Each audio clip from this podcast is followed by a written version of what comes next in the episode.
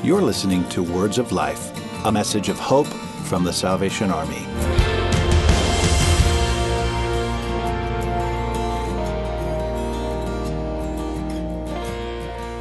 Welcome back, everybody. I hope that you are enjoying this series with our friend Mike Harris uh, about financial things and the biblical perspective on various financial things in life. Uh, today, we're going to talk about the idea of generosity. Mm. And Mike and I have been sort of talking in the background about different ideas. And I'm going to turn this over to you right away, Mike, and say, teach us how we might be able to be generous as Christian people with our finances. And, and, generosity is, is, is something that comes from within. I mean, we have to believe that. But what, I, what I've got to focus on, I think, in this is, is the, the position that we are in, or I'm in, as a Salvation Army officer. Because what, what we experience as Salvation Army officers is people's generosity manifesting itself or itself in the lives of people. Mm.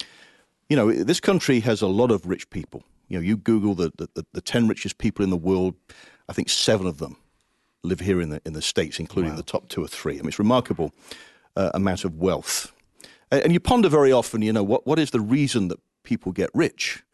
Well, I think um, when done right, um, wealthy people should naturally be generous people because they're in a position to make a difference. And I think true generosity comes from the notion or the idea of of giving something, believing it will make a difference. Uh, and so, what happens for us in the Salvation Army is, is we see generous people giving us their resources, typically in the form of, of money, believing something good will happen with that.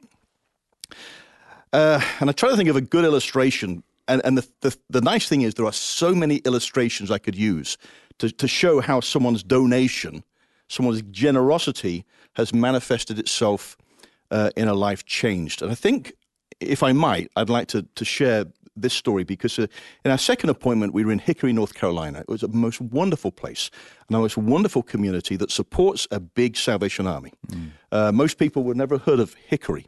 Uh, some have considered it to be the best kept secret in the South okay. as far as the Salvation Army is concerned. And so, uh, amongst the programs we have there, we have uh, a homeless shelter, an emergency shelter. Uh, there's a a Salvation Army Boys and Girls Club. It's where the Salvation Army and the Boys and Girls Clubs of America have kind of got together, created one of the best partnerships you find in the nonprofit world, and created these Salvation Army Boys and Girls Clubs. Mm. So there's a, there's a lady uh, who lived in the Hickory whose husband was horribly abusive. I mean, horribly abusive. They had three children, uh, and uh, every Friday night, wasn't just Fridays, but certainly every Friday, uh, dad would get paid. He'd come home drunk. And as soon as he came in the house, the oldest of the three children would pull the other two into a closet, pull coats over their heads, so that when dad got beat, uh, excuse me, when mum got beat by dad, they couldn't hear her screams. Mm. And when the noise had finished, the oldest brother would come out just to make sure mum wasn't dead this time. Mm. That's the life they lived for years. He was the kind of man that checked the mileage on the car to make sure the wife didn't go anywhere, put his hand on the hood. This woman was imprisoned by her husband for years. Yeah. And that's the life these kids grew up with until one day she got the courage. She got the courage to load her children into a car and had nowhere to go except the Salvation Army. She knew there was a shelter. Shelter run and operated by the generosity of people mm. because people had sent money our way, believing we'd do something. So this woman gets into the shelter, and uh, someone smarter than me, and it's before I'd arrived in Hickory that this occurred, saw potential in her and offered her work.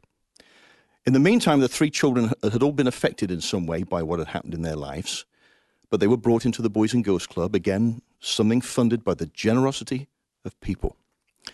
And uh, once we'd arrived, what we saw there was a woman that was working her way back up in life, got a bit of confidence again.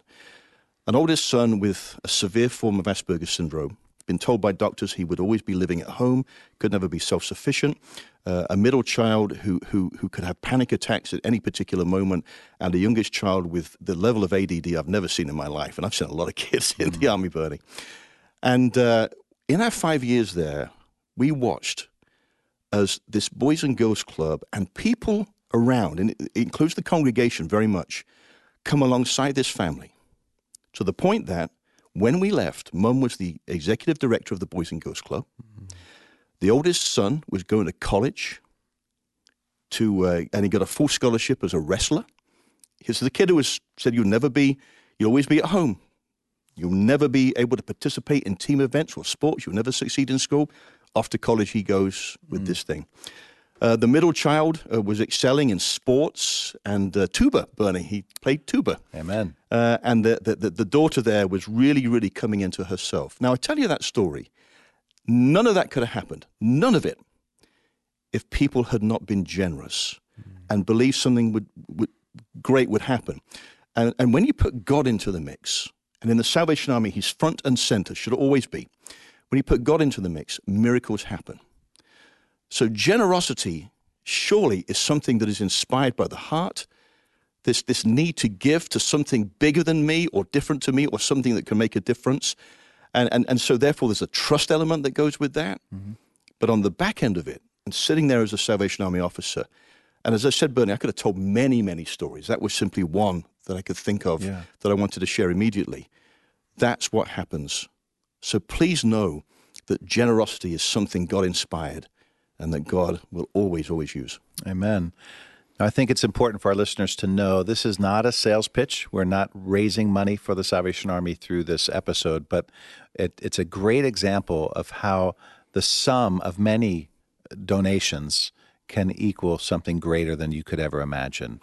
Um, there are other ministries out there. Of Absolutely. course, the Salvation Army would love to use your money, and I would say if you are if you are considering giving to any organization, particularly a nonprofit organization, there are other companies out there that act as watchdog organizations like the Chronicle of Philanthropy. Mm-hmm. Uh, you can look up the stewardship aspects of an organization like the Salvation Army. Uh, for instance, if you give us a dollar today, you need to know that there are administrative costs associated with that dollar.